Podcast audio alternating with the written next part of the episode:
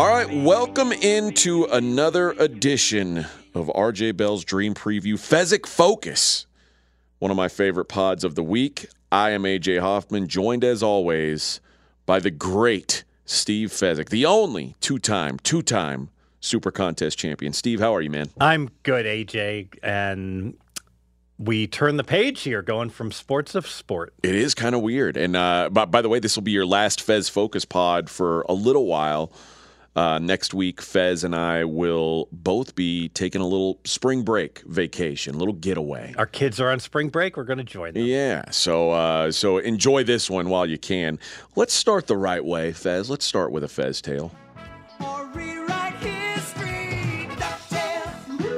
All right, let's go back in time Let's go to old Las Vegas. Let's go to the 1980s and 90s. The Westward Ho Motel, Hotel, and Casino. It was located just to the north of the Stardust. There's a McDonald's there now. And it was one of my favorites to stay in. And I would, they, they had no tower. So you would stay in, they had these little two story buildings in the back, barracks, if you will, where um, you would check in, then you'd walk to your room, and they would and they went a long way back because you know there obviously needs for there to be any volume of rooms, and it's only two stories. It's got to be um, pretty um, substantial compound of um, very bare bones kind of Motel Six type of um, hotel rooms. But it was one of my favorite places to stay at. Part of the reason was the promotions. They had a like they had a Hawaiian luau where the Westward Ho would have a nice luau that they'd comp their players to, and they had fun books, and the fun books were really fun, including my favorite coupon of I think all time, two hundred dollars. That was the max bet, so you could use it up to the max bet on the blackjack tables. You don't lose if you get a twenty-two. I would save and wait until I doubled on eleven. wait for the positive counts, bet the two hundred, double down if if I caught an ace on an eleven double down so I doubled six five and got an ace, and the dealer made their hand. But then I'd use the coupon. So instead of losing four hundred, I'd break even. Smart. You move. don't lose on on the twenty two. So the Hawaiian luau, um, all kinds of great specials. Old Las Vegas, ninety nine cent hot dog. Dollar twenty-five sh- strawberry shortcake that had about eight thousand calories in it, um, just across the board. Um, but the number one thing about the Westward Ho that I love staying in, this was before the internet. This was before there um, was um, you know cell the cell phones and being able to check scores and the like. I love the convenience. I love that I could go pull up in my rental car and park. Sometimes drive to my room. It was long enough, um, but um, the in and out was so quick to check into the room, be in the room, and then ultimately, if I needed to scoot to another property, which I always did because you had to drive to your properties to make bets and the like, and the amount of time that you would waste spending staying at a casino with a tower by the time you like walk through the casino to the elevator up to the elevator to your room out of your room that was you know time that you weren't making any money. And imagine you need to get a score in a game while the westward ho was right next to the stardust so you could just, you know, walk on over to the Stardust and look up on the board and see what the final scores were. And for people who uh, aren't in Vegas or haven't been to Vegas or haven't been in a while or are new here, maybe the Stardust is where Stardust was where Resorts World is now, right? Yes, and so they imploded the Stardust, and they were going to build. Boyd Properties was going to build an enormous um, Echelon Place, a mega resort, and the Great Recession in 2007 put the kibosh on that. It got to like three stories high, and then they they made a good move. They stopped building, and and then sat did nothing forever, and then finally Resorts World took over, and they built their resort. And some people love the Resorts World. I I hate the Resorts World. I, it's one of my least favorite places anywhere f- for various reasons. Um, if you look at the outside of the aging Mirage, for instance, it's just gorgeous. You know, mm-hmm. with so much flora, fauna, the volcano. Sure. Resorts World is nothing, nothing at all. Something you you and a few buddies could put it together in a weekend. You know, oh, except for the giant TV, right? They've got yes, they and and they've got a giant globe inside. Okay. But that's inside. But but outside, I, I, don't count a TV as like flora and fauna. Okay. I guess. so I mean, it just it, it just looks like desert. It looks like the most threadbare budget, even though it was like a three, four billion dollar Yeah. resort, whatever it cost to build. I guess they spent it all on Katy Perry fees and um, Carrie Underwood fees or whoever's, you know, they're overcharging to watch that night. The food is like massively overpriced. The sports book, in, in, in contrast to the Stardust, which was the best sports book in the world when they built it, now they have the worst sports book in the world. It, it it's located in Dogs, the Dog Pound Barbecue. In the back of the barbecue, there's a small little sports book where they will tell you why you can't bet more than a couple hundred dollars on games. It's just horrendous. Why I don't? Why do you build a place like that and then not oh, like want to please your customers? And you would think there there'd be a lot of long term customers that like like like nostalgic customers, like oh let me go back where the Stardust used to be. Do you think it's because it's on like it's so far uh, at the end of the strip, like or where the strip has like the strip has kind of migrated the other way, and it's a little bit. It's almost it's not off strip, but it's certainly you've got to go past some stuff once you get to the Wynn, which feels like the end of the strip. You've got to go down a little bit further if you want to get to Resorts World. Like, do you think it's because maybe the, the people staying at that place aren't people who are there for strictly gambling? Like they're they're there to see you nailed, shows. I they're- think you nailed it. That their clientele is that they're trying to actively, they're trying to promote and attract and retain the enter, people there for entertainment. for shows and for food and yeah. Yes, and because they don't care, they really. They would love to have gamblers, but the gamblers aren't gambling. The So they'll have a casino, but it's not their priority. Yes, it's more an amenity for people to have because they know that the kids will just like go ahead and buy five hundred dollar bottles of of um, grape soda, and you know they're worth five dollars, and they'll pay it. And so, why bother with other things when that's such a profitable part of their business? Just get that day club up and running, or whatever Yeah. else. Yeah, as someone who never got to, yeah, I, I never saw the Stardust. Like it, I wasn't, you know, I, I wasn't out here for that. Certainly, I wasn't too late mid two thousands. It got uh, demolished, but just the idea of it being there is cool to me. But I mean, uh, that's all the old Vegas stuff is kind of fascinating to me. Like that, and in, in like off on Fremont, that stuff is maybe to me now that I'm I'm living here, that stuff is more appealing to me. Obviously, I still you know I still appreciate the the Bellagio and uh, the MGM. I think those are great places, but I just think there's something kind of cool about going into the old stuff that's bit like that predates me. What was really nice about the old stuff is it just wasn't all that crowded. It had an intimate feel. The Desert Inn was probably the best property of them all, uh, where the Venetian stands now.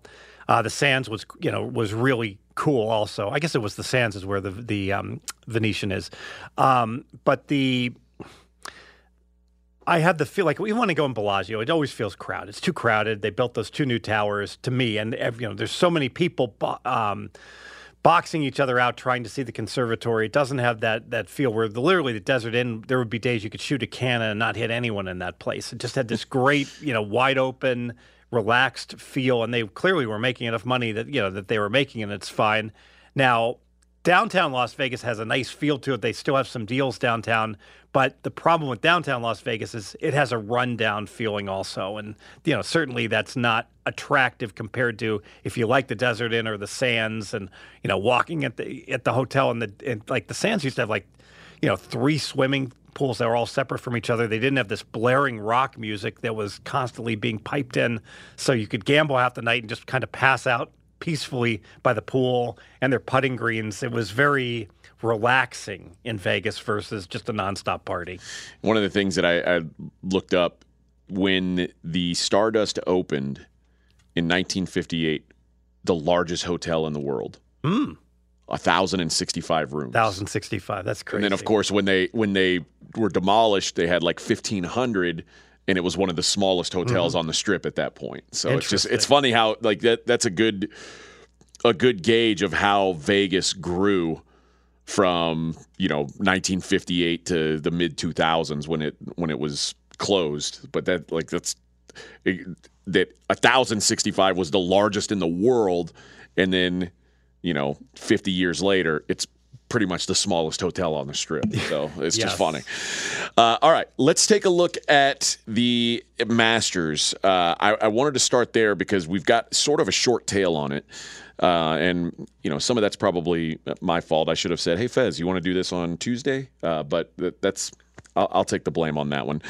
Um, obviously, there is a frenzy around this Masters for one reason, and it's because Tiger Woods is playing. Uh, or it, I guess he could still potentially pull out, right? He's still not like totally committed, but he says he thinks he's going to play. I, I think at ninety percent he's going. To. I think that's probably a right number.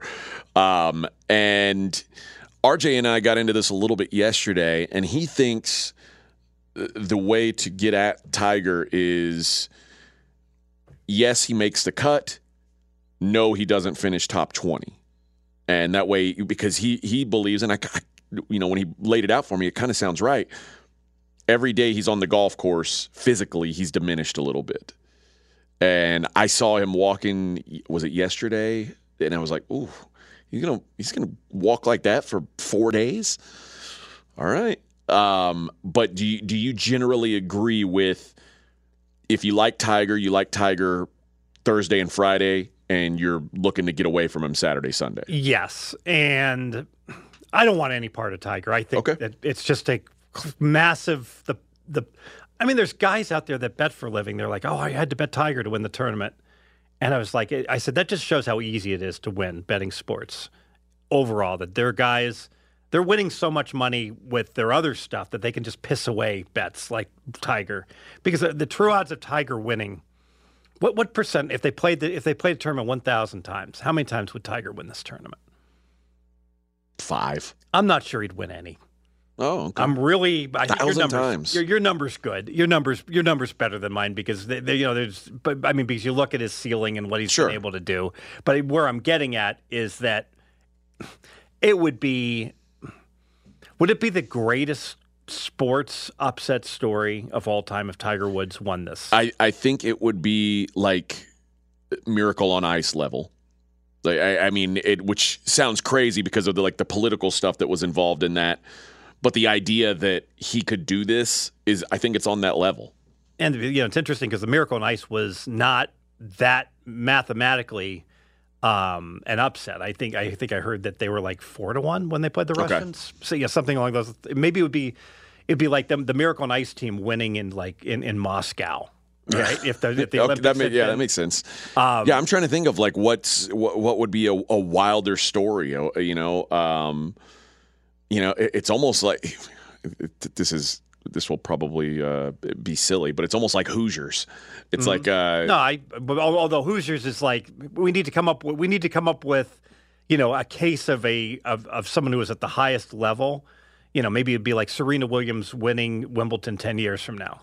I mean, it'd be it'd be mind blowing. Yeah, it, it has to be like a great champion that's been bad for years and years and years. It'd be like LeBron winning a ring at 44, you know? Uh, or LeBron winning an MVP at 44, Mm-hmm. maybe even even more apt. So so, I, I mean, I just look at this and I know Tiger had that great run of Masters where he, uh, I'm sorry, in the majors that he was doing so well. But with the car accident, with and, and even all the distractions, all the cameras on top of him, everything else, that's going to make this so much difficult for him. It's great for golf and everything else, but I got to tell you, I'm, I'm I'm tempted to just take my entire account and just say I'm not and, and not f around. Just bet him to not win the tournament. Lay a hundred to win a dollar. Bet thirty thousand. I'm thinking about just betting thirty thousand to make my three hundred dollars, and just laughing at every fool that's that's donating the other way because he's not going to win. Yeah, But he could, he could make the cut, certainly. You know, he's like 50 50 to do so, close to it. He could somehow find its way into the top 20. So I'll probably bet him not, no top 20, no top 10, not to win. And I just won't come in anymore if, um, if he wins, if he the, wins tournament. the tournament, I mean, Yes. it would just be miraculous. And we were kind of talking yesterday on SOV, uh, like what can we relate it to as far as someone having a career-threatening injury uh, and then coming back and performing. And like I, I thought about uh, Mario Lemieux, who had cancer like in the prime of his career, and it was like, oh, that's the end of him. And then he came back and and actually had a good second half of his career. I was trying to find a football when it's like almost if Alex Smith what happened to Alex Smith happened to Tom Brady, it would be this story. Yes. Like, and that's how the the interest in this story would be would be hyped because imagine if Tom Brady had the same injury that Alex Smith did, how everyone would have been glued to the TV for that first game back to see what he could do. Mm-hmm. And it, we saw it in a little little bit with like Peyton Manning's neck thing. Although it, that seemed more like an accumulation of injury than like one horrific accident happening. but he could recover. And if he recovered, he would still be, you know, with Peyton Manning. Yeah, and so let me ask you: Do you remember in? I looked it up last night in 1985 when Joe Montana had a back injury, and they said Joe Montana's career was probably over, and he had back surgery, and then he came back and won two two more Super Bowls after that. But like, I guess maybe it's kind of like that. Like Joe Montana, they were saying he's done, he's washed, it's over for him, and he's like, no. I'm, I'm back for this. I guess, I guess the, the key here is that even if Tiger Woods had been like working out and playing golf nonstop, he still wasn't going to be able to win this tournament without any car accident at age really? Okay. 46. You know, it, it, it- but you like, wouldn't be willing to bet against it. Like you wouldn't b- put your entire bankroll against Tiger winning the tournament. get a lot bigger payout. You, you, know, you would. but it would be possible. It would be within the realm of possibilities. You know, and frankly, Nicklaus only won at age 46. He didn't win past it. And Nicklaus, Only two guys have won a major older than Tiger is today. Hmm. Yeah, it, one of them's a guy named Julius Boros, who I'd never heard of, but he won in like he was 58 years old. He won Okay. the uh, the PGA, and then Phil Mickelson won at age 50. and Watson almost won when he was really Yep, old. But did not win. Mm-hmm. So, but yeah, two guys older than Tiger have ever won a major, And Tiger, and neither of those two guys were coming off a horrific car crash. And Tiger's not the type of guy with everything that he's gone through that would a- that has aged well, you know, with his Right. body and you know with the various injuries. And, Right, but you could know. also argue that A lot of Tiger trips to Germany. A lot of trips to Germany. That's true. You could also that Tiger's starting point pre-injury, Tiger's more of an athlete than any of those older golfers ever were. That's a good point. So a, a- a guy who's at that level of athleticism has a chance to perform later in his career than a guy like Phil Mickelson, who was never a an athlete per se. Uh, But the difference may well be it- most people don't feel Tiger got to that level by having avocado shakes every morning. That there was some other stuff that may have compromised him as he got older. That's po- that's entirely possible. Uh, are, do you have any other takes on the Masters? Is there anyone that you do like, or is it all just I'm, I'm fading Tiger? I, I, I love the sports books. You know, I, I got to tell you, I've been li- listening to podcasts and all the experts out there, and it's just it, it, it, it, it, it's enough that I, I, I throw my hands up in the air and I just go, "This is such bullshit." It's like every every single effing fake expert, pretend sports, be, pre, uh, I bet sports for a living guy has the same take. I bet this guy at thirty three to one, but now he's fourteen to one. I still lean that way. Bullshit. No, you don't lean that way. Because if you leaned that way, you wouldn't have bet eighty dollars at thirty three to one. You would have bet a thousand Yeah, dollars. yeah. At thirty three to one. So I mean, I get it that you know with the with the the Masters odds, and I, and I do think, to be fair, that the to pull back the curtain, the way to win is to everyone else is watching the Super Bowl, and some dude is about to win the Waste Management Open. And can you look that up, Mackenzie? Who won the Waste Management Open this year? I'm on it. And I, I know that that guy went from like 30. he- You could bet him to win the Masters at 30 to 1. And then, like, the next day, he, he drops down to 20 to 1 because he's obviously in good form and he's playing better than everybody else in the world on that particular weekend. And that makes a lot of sense to me, you know, in terms of getting value. But that doesn't work against market numbers. That's that, that's kind of our 101. That's how we beat you know, books that have their pants down and they're asleep at the wheel and they're not paying attention. And there's something absolutely to be said for that. But that time has come and passed. Now the books, you know, most of the numbers are close to being in line on these players. Yeah. And the, the, the folks coming out and saying, here are my eight guys to win the Masters. It's like, and then I listen to another guy and he's got his seven guys. Guess what? There's seven different guys. Right. If I if I bet everyone's recommendation, I'm guaranteed to lose. I cannot win. yeah. I'm locking in a loss. Even if you bet Waste Open Management winner Scottie Scheffler, Scottie Scheffler is That's Scottie the one. Scheffler's the number one player in the world, though. I mean, and he it- was getting thirty to one. Bef- He, he's he's the number one player now. Yeah, yeah. So he is the the. I I mean, it's you could almost say, well, he's the number one player in the world, and he's like what fifth or sixth in the odds. Mm-hmm. Maybe there is value on that, like, but not as much as there would have been. they say that they're more than any other tournament that the the Masters is um, a tournament that past performance is predictive of future results. So that if you're the best golfer in the world, that's good. You're playing better than everyone else.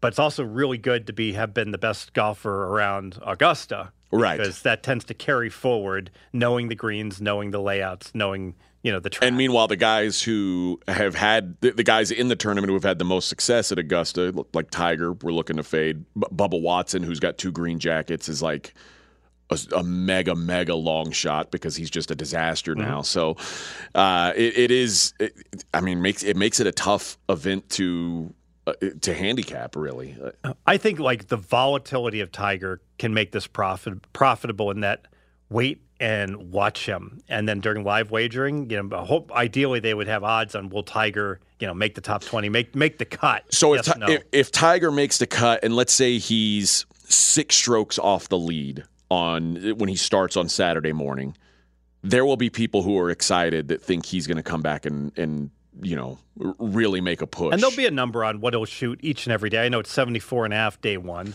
And I think just if you, one thing I noticed about golf is that people do overvalue a great deal what the score is versus how a player is playing. There's a whole lot of luck in golf. There's a whole lot of, um, on 12, it either goes in the creek or it's on the green. Right. You know, that's a two stroke swing right there on a, on a, on a shot that is not perfect that, um, you know, one foot one way, one foot another way. Same with you know the par fives, and do you clear the water, and you either putting for eagle or you're scrambling to par.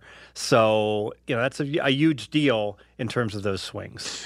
Well, you, you mentioned here the the volatility and the uncertainty uh, in the market, and uh, we'll take it from Tiger and give that example, and we'll go into Major League Baseball off of that.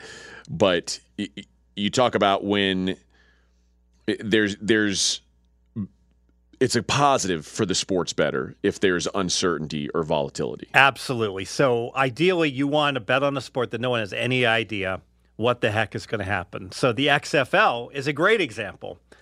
How many points on average are going to get scored in XFL, USFL now. USFL? I'm sorry. Oh, I, I have zero guess. It's hard. Yeah. It's hard. If you told me 45, if you told me 37, I don't know. I'd lean more to 45 than 37, but I don't know. I don't know though. Below I- 60, above 30.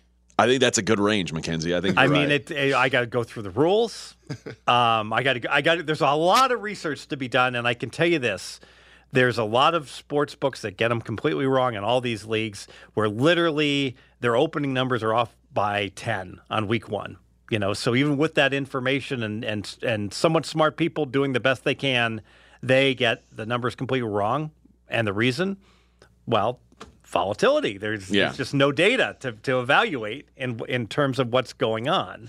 Well, and Mackenzie, we, we were talking about the uh, the the uncertainty. There were books yesterday that had what was it, Mackenzie? Like a Tiger not making missing the top twenty at minus one eighty, and then there was another book that had it at like almost minus four hundred. Yes, so the ones that were offering one sided bets, which is yes, top 20, were amazingly low payouts, plus 150 at DraftKings. so RJ's like, well, what's the no on that? There's got to be a no out there. If plus 150 is a yes, minus 200 on the no would be a steal. No, if you look at a sharp two way market, plus 320 on the yes, minus 390 on the no, Tiger top 20. So they're just short paying everybody by fifty percent, and the bettors are too stupid or Yeah. to, to, to even notice. Those are the people who just want to say, "I bet on Tiger." Like they Yeah. want to have like a. Uh, and, and I mean, I guess doing it on DraftKings isn't going to do you any good because you're not going to have like a paper ticket to Why? post on it. Why would you feel like you have to bet on Tiger? What has made Tiger Woods this sympathetic figure that everybody loves? I mean, I'm happy the, the guy didn't die, and he's been great for golf. I'll be the first one to say he's ultra exciting. You know what? So is um, what's a what's a great heel in um in the WWF? What's a wrestler that people Like a current one, I, no because I won't know who he is. an all-time one, Uh, yeah, it's- it's- so King um, Kong Bundy. Yeah. King Kong Bundy. You don't have to put a ticket on King Kong Bundy to win the Survivor Series. I'm happy he shows up. He's very entertaining and the like. Um, but what what makes him likable? What's likable about Tiger Woods? I mean, I, I like the fact he's not fake and he shows his emotions. Is he a likable person? God, no. He's Right. But by all accounts, I don't see how you could evaluate Tiger as. I mean, do I respect him as working on his craft twenty four seven? Hell yeah. You know? But I think that is kind of the thing. Like people, whether you whether you like the guy or not, people like the opportunity to see greatness. And I mean, think about in and passion. Sure, Mackenzie, in your lifetime, how many how many people have you seen play like that? You think are the greatest who have ever done what they do? Probably two. Probably Tiger Woods and Tom Brady. If I'm just talking about major sports. Okay, so you, I mean, you never saw Michael Jordan? Oh yeah, but I mean, I think about watching him in hindsight more than watching him. In, I was only eight when he retired for the first. or like time. Serena Williams, another good example. Like, like I, I think that and and I don't know. I, I mean, the, I think a lot of the the who's the greatest ever. A lot of it is generational. Like if you see this guy and I didn't see this guy, it's real easy for you to make an argument. This guy, the the Jim Brown argument, the Jim Brown's better than Barry Sanders argument is I, I can't I can't debate it. I don't know how good Jim Brown was compared to everybody else. But when then. you've got a guy that's just so much better than what everyone else was around him, a Sandy Koufax or a Ty- I mean Tiger Woods was so much better than Jack yes. Nicklaus in any one year. Jack yeah. Nicklaus never came close to where Tiger. Was. Well, Woods and even came. RJ, who's uh, uh, you know he's a Jack Nicklaus guy, he's an Ohio State guy. Yeah. Even he yesterday was like, you know, uh, Jack has the record, but Tiger's the greatest golfer of all time. So I think everybody wants to like Tiger reached the highest right. elo rating, if you will. Everybody you know? wants to grab onto that and have like a a piece of like I I was there when Tiger did this. I remember mm-hmm. when Tiger did this. You know, I I think that's just sort of a it's a, a, sidebar of sports, and, and sometimes people who bet on sports can get sucked into that. And what Tiger has that Michael Jordan had is that for whatever reason, in the in the greatest moments, he came up, you know, and, and played his very best. Right when he needed the even the the putt. You know, not necessarily the drive. the know, one that hung on the lip and then fell like the, yeah, yeah, against Dustin moments. May. You know, in the, in the first exactly first hole of the playoff, and just and, and and what's interesting, the level of his greatness is you know there's actually two of them that um, I'm thinking about the one that just hung forever and then dropped. Yeah. But the one I'm thinking about is the one that was it it it, it didn't hang on the lip. It fell into the lip. And that, that that was the Dustin May playoff where he literally beat the ball to the hole walking and pointing at it. Like oh yeah, knew, yeah, I know what you're talking about. He knew this thing was going in. Yeah. You know? I don't know. So I think people just want to be a part of that. Like, and I, I think like God bless Even, them. Bet more on Tiger Woods. Everybody bet bet every bet it all on Tiger Woods, so that way I can get a better price going against. Even though you know it's a long shot, there is like a nostalgia, and I'll, I'll tell you this: like if Mike Tyson came out of retirement today and said, "I'm fighting Tyson Fury," I can tell you right now that Tyson Fury will murder today's Mike Tyson. Fury minus 800. Uh, there will be but people there will, will be people that will bet on Mike Tyson because they they remember what Mike Tyson was and they they think, "Oh, what if he lands a big one?" I saw Rocky Balboa. I saw him go toe to toe with Mayweather. He was But you, but you agree you agree that people would of course. people would bet on Mike Tyson people even are though still doing it with the Irish guy that can't fight a lick. Conor McGregor every time. Every time, they, you're right. He could be involved in a Jeopardy match and they would bet on him. Yeah. So at some point the the people I think you people almost know they're going to lose the bet, but they don't care because it makes them feel good to have something mm. riding on the guy that was their guy. Okay, this whole make you feel makes makes makes you feel. But Mackenzie, winning makes you feel the best. Mackenzie, you it. bet a couple hockey bets yesterday. How'd you feel about those? I felt great. I've never felt better about the NHL than last night. Yeah, Mackenzie and, St- and Steve were uh, divvying up uh, hundred dollar bills today, so th- things must have gone well. We bet the hockey Grand Salami over. I'm not going to go into great detail why. It was a three star bet. It was rare for me. I'll, I'll say why. Because I'm I'm looking at the hockey board and I've never seen so many movements towards the over, significant movements, including games total at seven and money's pouring in on the over. And I'm like, wow, there's a real potential for some high scoring games.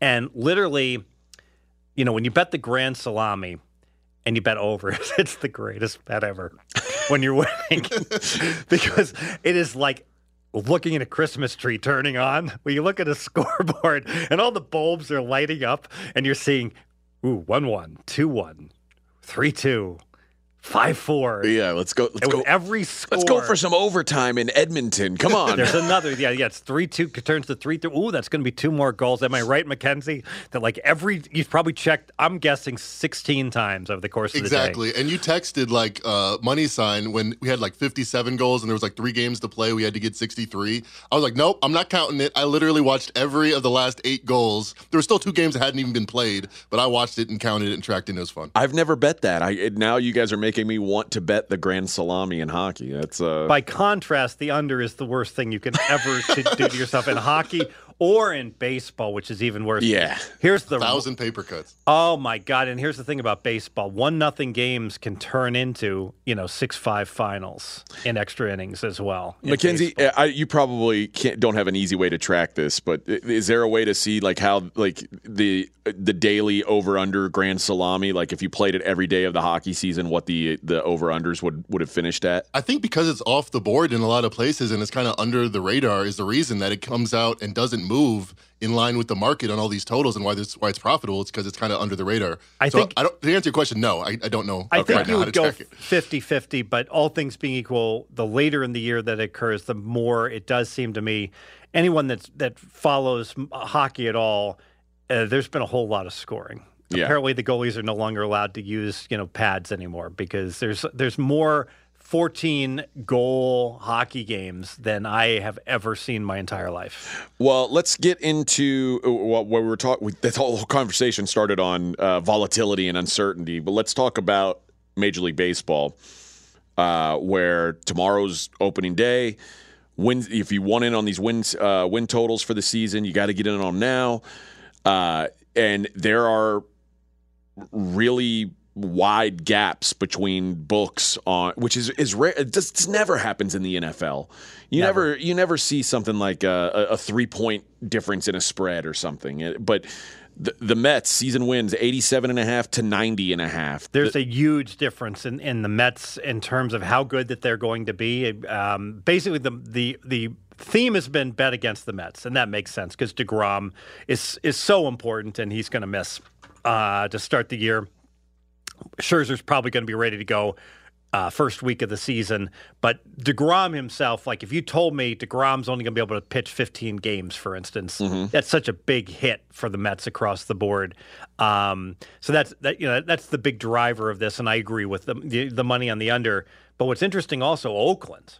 Oakland was at 71 and a half at one point. Billy Beane, Oakland always overachieves. They find a way to win. Not so fast, my friend They're selling. They appear more interested in finding a good place to build a ballpark in Vegas than to field a team because they are just jettisoning their their team. Do you agree that if they the spot there at Tropicana, like if they really do build a ballpark right there, that would be like the coolest place to have a ballpark? Let me think about. No, the coolest place would be where they've got San Francisco built their ballpark. Right. I mean, in Vegas, Bay. I, I, like, wouldn't that be a cool spot? Like, I mean, right there at the, you know, the the mouth of the strip. I, I feel like that just would be Yes, yes. I think I think like if you, I'm a huge believer. I'm, I'm all the city activist plans are going to hate me. It's like don't don't don't um, don't use my baseball stadium to try to save your city. All right. All right, I'm going to put my baseball stadium where people can have a good, positive experience. yes. So don't ask me to walk through the, the, the through the the rundown city and worry if my car breaks down about the health of my chi- my children. Put the stadium like Las Vegas used to have a stadium basically um, in our slum area of town, you know, by Jerry's Nugget and Cashman Field, and they moved it to uh, Summerlin. And- Cashman Field's still there, but they just play soccer there now. Wonderful. Glad to hear it. I hope people get home The alive. lights. Um, and nothing against Jerry's Nugget. I go there all the time. So I am not a snob in terms of where I will go in and out in terms of casinos and the like. Good man. I'm not taking my son to Cashman Field, but I will certainly take him to bright, shiny, beautiful Summerlin to watch baseball because that's what baseball should be. Baseball should not be like we have to leave early and we have to make leave with the crowd because we're afraid of what you know, what, you know, driving home and the like. And so, because of that, the, to answer your question, the perfect spot really is just south of of, of Tropicana Avenue because it's not in the strip congestion. Uh, but it's but it's so strip adjacent, so close to the strip that people could maybe like like look at the Raider ballpark. You can walk over from Mandalay Bay. Yep. Um, it, in many ways, that is the perfect place to put the football stadium, and I think the same would be true to put a baseball stadium just south of where the football stadium is, maybe by you know um you know half a mile or so. Is that where the, the site is? Or- What they've been talking Blue about, Diamond? what they've talked about is tearing down the Tropicana Casino or the Tropicana Hotel really? and put like right across the Oh, street that from the MGM, right catty corner from New York, New York. that would just be out, outstanding because think about it, you could even park as even mid strip, you know, and then you could take, you know, um, you know, there's a, there's the shuttle from Bellagio that you know they, that, Yeah. that, that would go right there, um, and easy in and out in terms of the, the there, there there's there's there's plenty of different options. Like I live in Henderson, so I could find a way to get onto I-15, or I could just scoot over to Paradise, and you could park. I mean, you could park anywhere on the east side of town. For people who don't know Vegas, there's all these little dumpy casinos like Tuscany and Ellis Island, locals' favorites. Sure. That you could just park it and walk the mile to the ballpark. And that was, I remember growing up in Cincinnati, we would park like in the middle of downtown and walk the, you know, down the hill, the seven blocks to the Ohio River where Riverfront Stadium was. Yep. And that was cool, you know? Or, or I mean, all those um, the MGM, uh, Park MGM, New York, New York, they all have and Mandalay all have these massive parking garages. I mean, park there. I Yeah, and if you've got a and if you've got the MGM credit card, you get Pearl Stats. You could park for free, or you could pay eighty dollars like a tourist sucker. It's up to you. get the MG. That that's it. That's not eighty dollars a year. That's eighty dollars dollars per round. What's the most you spent for parking since you've been here? I 20, 20 bucks. Okay, so you've at uh, at UNLV. Mm-hmm. Because when I go to the strip, I, I'm a Pearl member at MGM, so I just park. you've got it. park for free. Don't you feel like a VIP? I do. I mean, like when you walk in and you're just like, It feels it feels good. It feels good. But yeah, at UNLV, they don't care about any of your your statuses. They're just like, oh, it's twenty bucks. Uh, right. Don't you feel like you you should just like wait outside the the, the, the like the people parking walking in and, and like hold up like you could have like they probably have something because it's all automated when I, I don't even have to put my ticket thing and I put in my pearl and it lets And me that's out. it, yeah. I don't think they let me use multiple cards, but like we could get Mackenzie's card, your card, my card, and just sell them to people. It's a good idea. You know, for like And then all you got to do forty bucks. I, if, I'll say, hey, here's this card, fifty bucks, and then I could go inside and say, hey, I lost my uh, I lost my player's card. Can I get a new card? Yeah, Print you out a new one. Oh, they'll print you out ten. You know, uh, believe me, when I, I ask, you know, my wife, Advantage. my wife and my eleven-year-old want to gamble. Can I get three cards? Absolutely, sir. Yeah. You know, you're you're going to play slots with those cards? Yes. Let's get this started. Uh, all right. so, like we said, lots of volatility in the in the MLB totals market. Uh, generally, we, we talked about with the the AFC particularly, but just in the NFL in general, the unders seem to have a lot of value. You agree it's the same way with Major League Baseball. Yeah, not as good as I had hoped, but I did run the numbers. I just put in Circa, Westgate, and MGM. I, look at that. I actually Look at you. look at me. Um, the average number at Circa right now, and Circa's taking five thousand dollars on NFL uh, season wins. That's on the app. If you want more, Go down to the casino. A- ask Met, Met, Met, Metcalf. Maybe they can accommodate you. So, 81.2 is the Circa average, the Westgate 81.12, and MGM 81.17. So I'll call it 81.2. It, it, it basically the average should be slightly below 81 because although baseball teams can't tie, certainly we could have a rainout in a condensed year that the season goes to like October 5th. So some teams could have a COVID outbreak the final week. It could happen. Although but then wouldn't the bet be off if they don't play 162? no, you, you still have action. In fact, the Circa says you only have to pay 150. Most places say 160. Circa says 150. Then that makes under seem way Under more better. Yeah. Better. So because of that, with this bias, if you sh- if you shopped and played every team under, you'd, I think you'd eke out a small profit. Um, if you just blindly went to any of these shops and played under, you'd do okay, and if you played over, you would lose. So like like all things. Um, maybe I've taken this to the extreme example, but um, I've got five season wins. I got a package up right now. They're five unders. No- Wow. No, overs. I'm like I'm practicing what I preach. And now, to be fair, do, do I do I not bet any overs? Like I bet the Dodgers, but I bet the Dodgers over at the rogue number 96 and a half. And I just said, well, every everyone is going to bet the Dodgers over. They've got the greatest, you know, It looks like a pretty damn good team. it's team. a pretty damn good team. So I'm like, I'll bet over 96 and a half and figure out what to do with it later, meaning I'll probably play under 100 at some point before the, the season starts, but it's going to start pretty soon. Um, I will say accolades to Westgate. Why is Westgate so sharp when it comes to this and everyone else is a dum dum? They're, um, if you look at their season wins, they have them in alphabetical order by, by team uh, city, but they've got half the teams um, seemingly no there's no rhyme nor reason. Half the teams get listed, and then the other half of the teams gets listed. So it goes A through Z, and then A through Z again. And I'm like, oh, they listed all the teams that play Thursday first, and then they played all the teams that play Friday, so that the, those teams will be very easy for their managers to pull off as the season starts. That's smart. Very smart. Uh, all right. Before we wrap up, do you want to give a best bet? Maybe one of those win totals? Um, you know, let me. I'm going to go ahead and. Oakland has tremendous volatility. They're anywhere from 66 and a half to 68 and a half right now. Okay. I'll go Oakland under under 68 and a half. I think this is a very sharp move on the under. I respect that Oakland always overachieves, but they're not going to this year because they're just they're it's going to be a cost cutting year across the board and I think they're really going to have no, you know, uh, tangible home field advantage. So even with the the idea that it's already moved, it's, it's already come down from 70, you still like the under. And and a big reason I like it is every sharp book is dealing um, 66 and a half right now, and all the square books are still dealing 68, 68 and a half. Gotcha. So right, it's still makes a lot of readily, it's still widely available.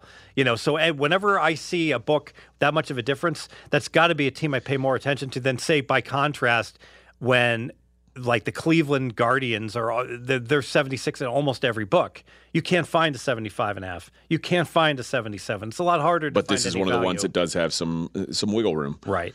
Uh, it's funny the the AL West. Uh, obviously, Mike Trout being out hinders the Angels again. But now I think you've got to think of the Angels as always having Mike Trout out. But I, When's he going to be back? I don't know that he is. I don't know that he's going to play this year. So, but I, I've heard, and I, I think the Astros are good again, even losing Correa. I, I think getting back Verlander is big for them. But there's a lot of people saying the Astros are going to be worse than like I, I everybody I know has bet Astros under. I bet the Astros under the the um, 92 and a half. Yeah. Yeah. But then one of the overs that I've heard a lot about is the Mariners. There's a lot of people very bullish on the Mariners this year. I, I heard a bunch of people talking about Mariners to win the division. Uh, ESPN had some poll. They were Mariners to win the division. I so think they're going to stink. I think they what would their bullpen give up zero runs all year last year. something like that. There's yeah. got to be some regression coming. You would think. You would think. But but that Didn't brings they the- win all these close games last But that year? brings the question: If you think the Mariners are going to stink, you think the uh, the Astros are going to underachieve. Like you can't bet all every team in that division under, can you? You can. I pretty much did that in the NFL season win contest, and they- Westgate handed me sixty five hundred dollars when they went twenty three seven and two, playing You would- you literally every team under. You would know better than I. All right, that will do it for another Fez Focus. Uh, thank you for the trip down. You know, like I, I don't want to say memory lane because I, again, I never saw it, but I, I love the insight into the old Vegas. So I And oh, appreciate the that. Pepper Mill's still there. We would go and eat at the Peppermill coffee I've shop. had there a couple. I've been there a couple times for breakfast. It's a good, good little spot. It's got it's got a good vibe. Um, the wait for the Peppermill is not worth it's not worth it if you're just there for the food. I agree with The that. food's fine, It's fine. but like if I'm waiting 45 minutes for something, it, it better be like Jean-Georges or something like that. No, I- y- and you're really looking at really good, really good fruit and really good desserts. That's that's like the two best things. They Yeah, do, you know? yeah. And, and breakfast is the yeah, some French toast. they do breakfast really well. So I, I don't know if the juice is worth the squeeze if you're waiting there. I agree with that. but it is a, if you've never eaten there, it's a cool place to go have one. Featured in Jerry Seinfeld's comedians in cars getting coffee. George Wallace apparently. George, Jerry Seinfeld used to. That's their old haunches apparently. Well, there you go. Whatever you do, don't go to Bagel Mania, which is on um, Convention Center Drive, I believe. Okay. It's like and, and people say it's really good. I went there. It is the slowest moving deli line in the history of the world. Well, you don't have to go there because you get free bagels at Star at Starbucks at Caesars. Yeah, little tiny, tiny like dwarf. That's a bagels, that's a $6 seven dollar bagel. Six dollars and fifty cents. and I, I, I thought, it, and at the Rio it's four fifty. So I said, "Can I have my two bagels, my ten dollar food credit?" And and they're like, "Sir, it's going to go over ten dollars. Just so you'll have to pay the difference. That's okay, right?" And I looked her in the eye and said, "No." No, that's not. What do you mean it's going to go over? No, $10? that's not. I said, I said, give me one bagel and anything I can have to keep me on an under $10." Americano, please. And they're like, sir, we can give you half a scone. I said, I'll take it. nice. It fell on the floor. Ah, big deal. 10 second rule. Let's Give me the go. day old. All right, F- Fezzik, great having you in as always. Appreciate it. Mackenzie, thank you for the time. Thank you for the input. And thanks to all you guys who have listened. Uh, we appreciate it greatly. Keep telling your friends and listen to the other pods on our on our feed here. There's a great pod right now about the Masters uh, that Will Doctor and James Ledbetter did. I think it's the best golf betting pod that you are going to find, period. Uh, I suggest you give it a listen. Mackenzie does a great NBA pod. Uh, we've got a new Major League Baseball pod starting up with with Taylor Ringgold and Griffin Warner. So give them a listen. Uh, and then, of course, the Dream Pod coming at you every Wednesday. I want to disclose this because Mackenzie just made these bets. All right. and they're for both of us. So I'm gonna I'm gonna give them out here. I'm Okay. Not, now th- I'm not gonna say that these are all gonna match because we're playing rogue numbers and run around town with some of my best bets that I have up. But these are on paper, so But there is at least one match. these exist. yes, Astros under 92 and a half. Giants. There is no more San Francisco Magic this year. I know they won 198 games last year. All right, 107. Under 86 and a half. Boy, is that a high number. Boy, is, Is that it? Boy. I, That is a lot considering the Dodgers are going to win 99. Some people think they're going to win 111. I've heard. And and the Padres are lined at 88 and a half. Yeah. And Colorado always wins at home. And the Mariners, I did we did play under 84 and a half. Okay. I will go, on record right now. These will go 2 and 1. Two and one. That's all it takes. That that would be a winner, sir. That would be a winner. All right. Thanks, guys. We will talk to you later.